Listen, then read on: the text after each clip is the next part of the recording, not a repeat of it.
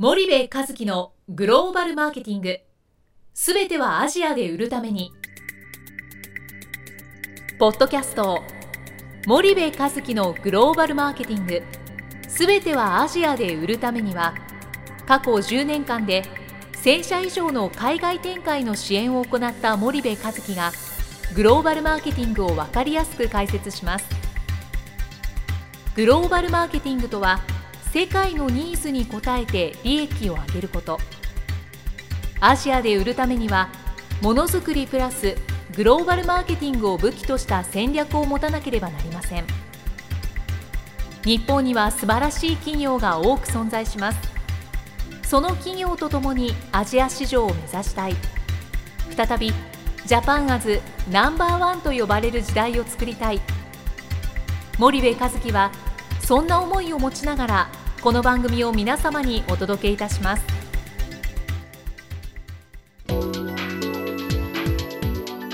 こんにちはナビゲーターの東太郎です。こんにちは森部和樹です。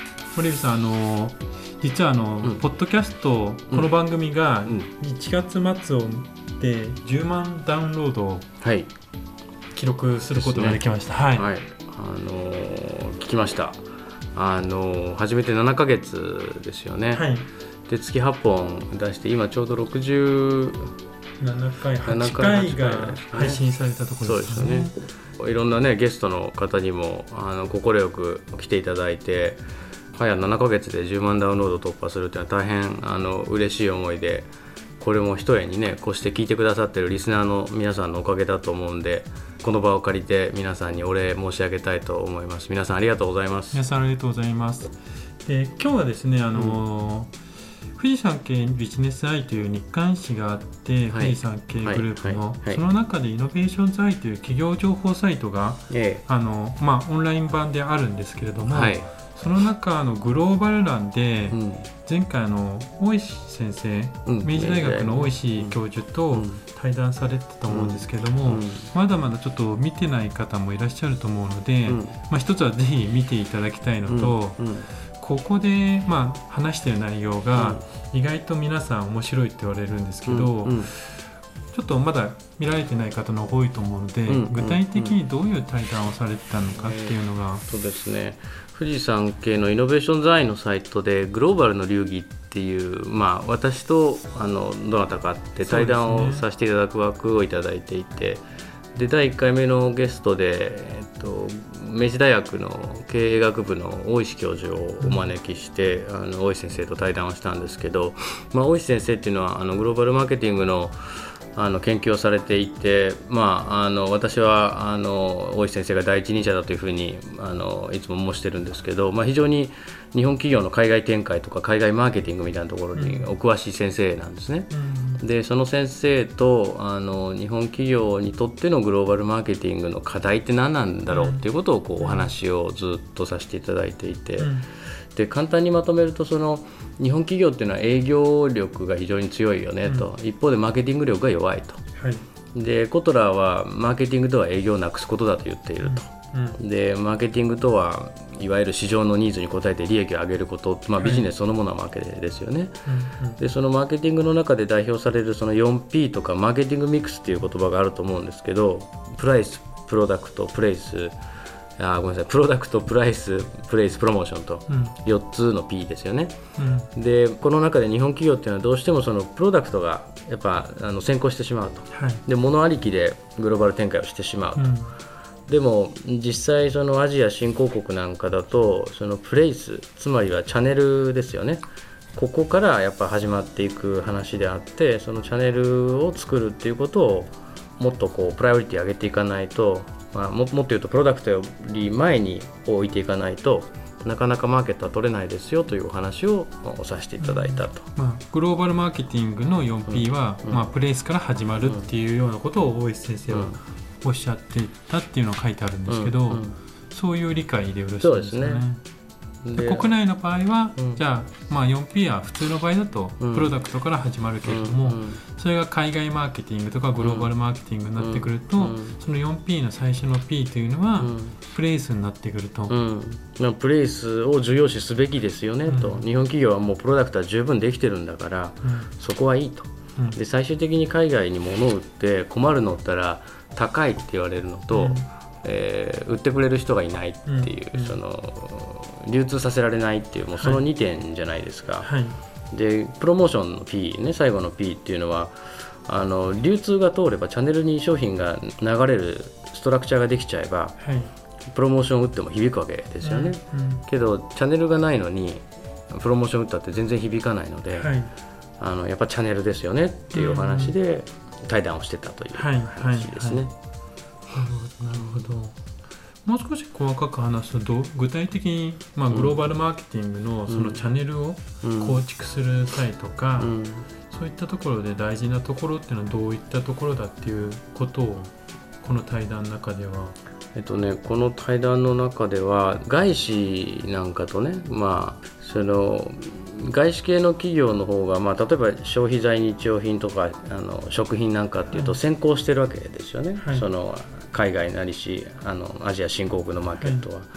で結局そのそこの要因がチャンネルにありますよと。うんでチャンネル構築の3つのポイントとして大石先生がいいパートナーっていうことと営業チャンネルの違いを理解するって、うん。営業とチャンネルのり違いを理解するっていうことと資金回収の仕組み作りみたいなお話をこうされていて。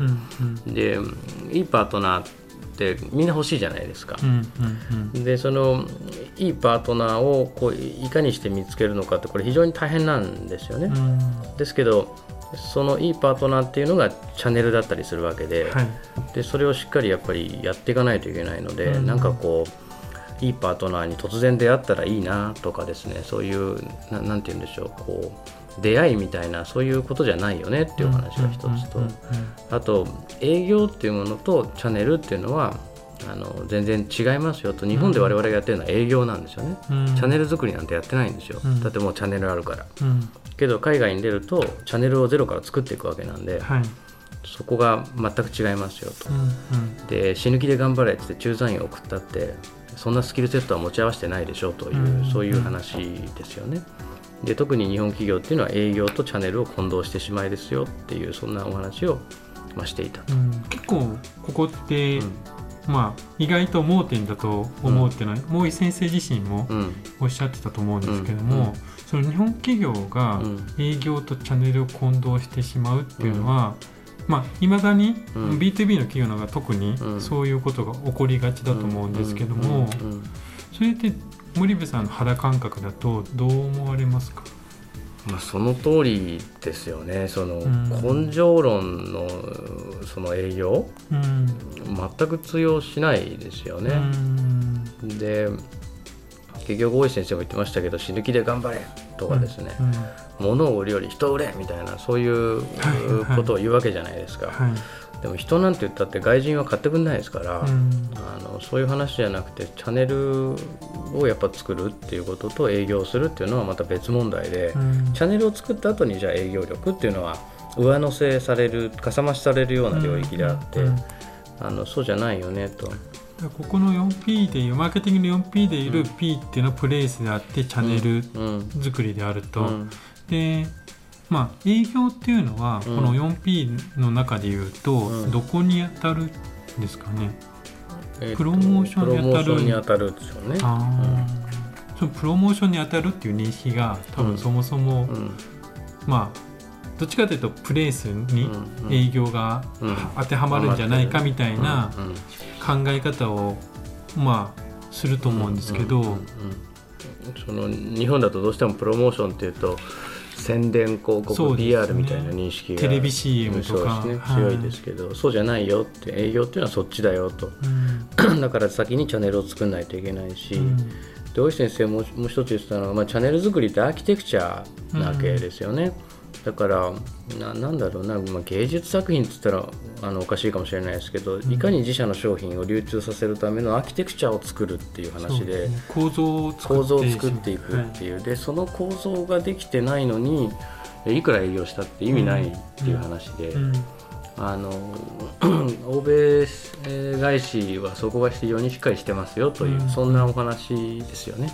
なるほどなるほど、そうするとやっぱり欧米外資っていうと、まあ、前回、まあ、結構前にグローバルトップ10の FMCG カンパニーみたいな話があったと思うんですけど、はい。で世界的なランキングで見ると、うん。小売なんかベスト10には、うんもう日本企業なんか全然入ってないよと、うんで特に FMCG はもう外資うんのトップ10が、うん。まあ、ここで世界の人々は生活できてしまうぐらいみたいな感覚までいってると思うんですけど、うんうんその FMCG っていうのはそもそもどういったことを言って、ええ。じゃあそのトップ10企業ってどういったところなのかっていうのを教えていただきたいんですけど、あの FMCG っていうのは略称なんですけどね、はい。ファーストムービングコンシューマーグッズの略称でうん FMCG という、うんでどういうじゃあグループなのっていうとまああの日用品とか食品とか雑貨とか、そういうものをこうイメージしてもらったらいいと思うんですけど、じゃあ世界のトップ10の FMCG カンパニーってどういうとこなんだろうっていうとですね、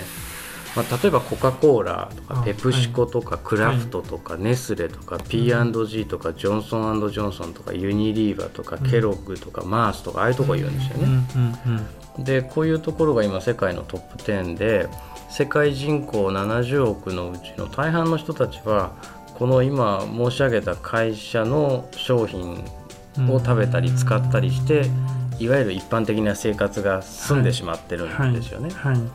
で一方で日本にも非常にあの力のあるえー FMCG のメーカーさんってのはうんうんうんたくさんいるわけなんですが、当然日本少子高齢化でうん。高齢化してきたらあの1人当たりの胃袋の量も減るし、食事の回数も減るしうん。当然国外にあの利益を求めないといけないわけですよね。うんうんその中でまあ一番成長が著しいアジア新興国というふうになるわけなんですけど、うんえーなかなかチャレンジ作りに、えーこう難しさを感じうまくいけてないみたいなそういう現状があるわけなんですよね。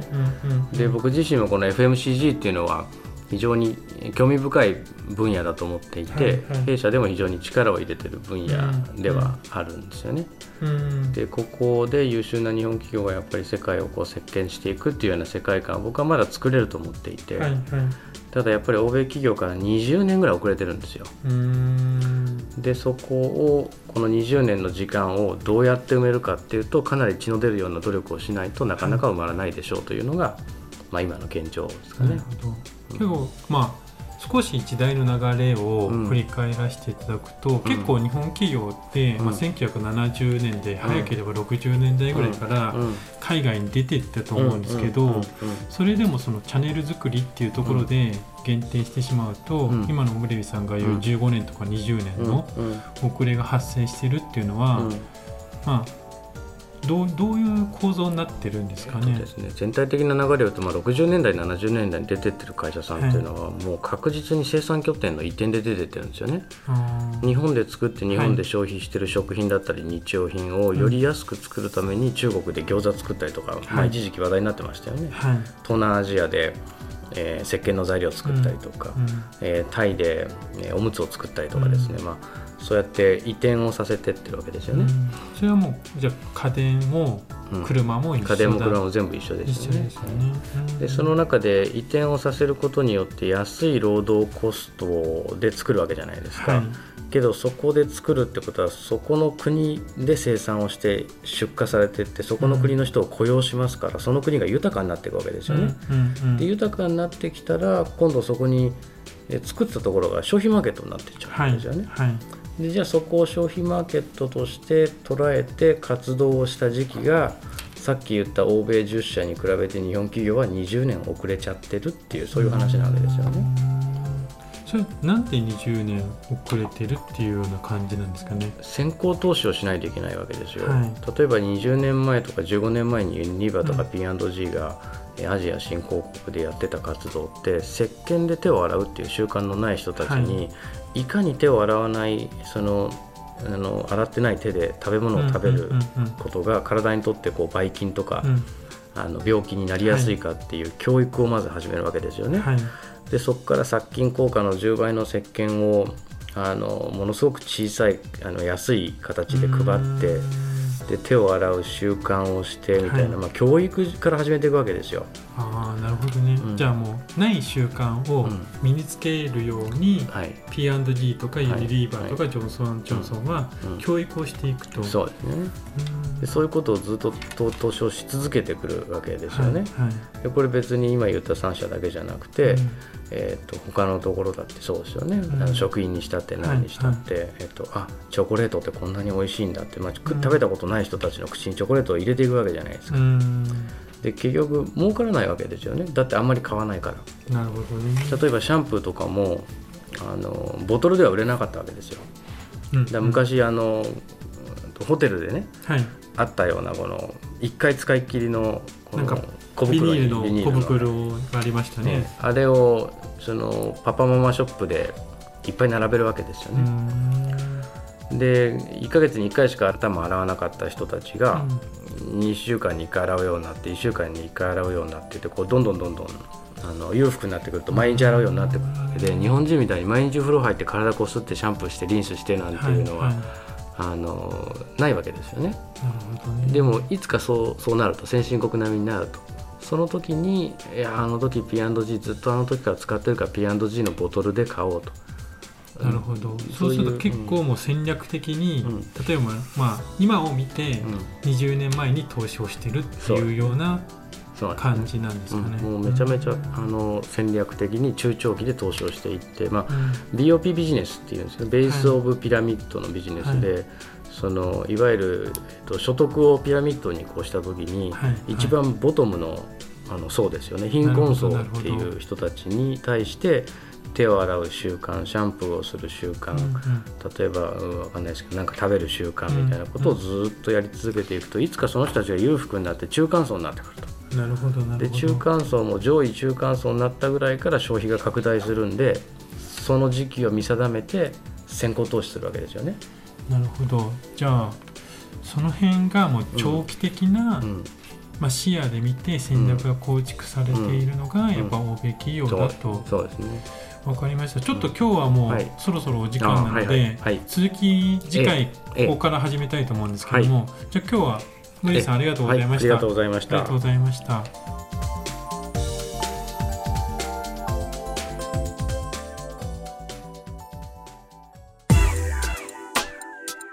本日のポッドキャストはいかがでしたか？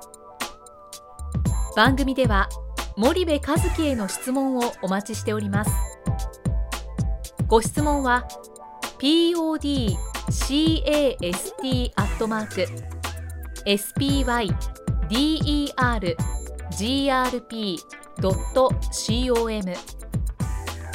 ポッドキャストアットマークスパイダー grp.com までお申し込みください。たくさんのご質問をお待ちしております。それではまた次回お目にかかりましょう。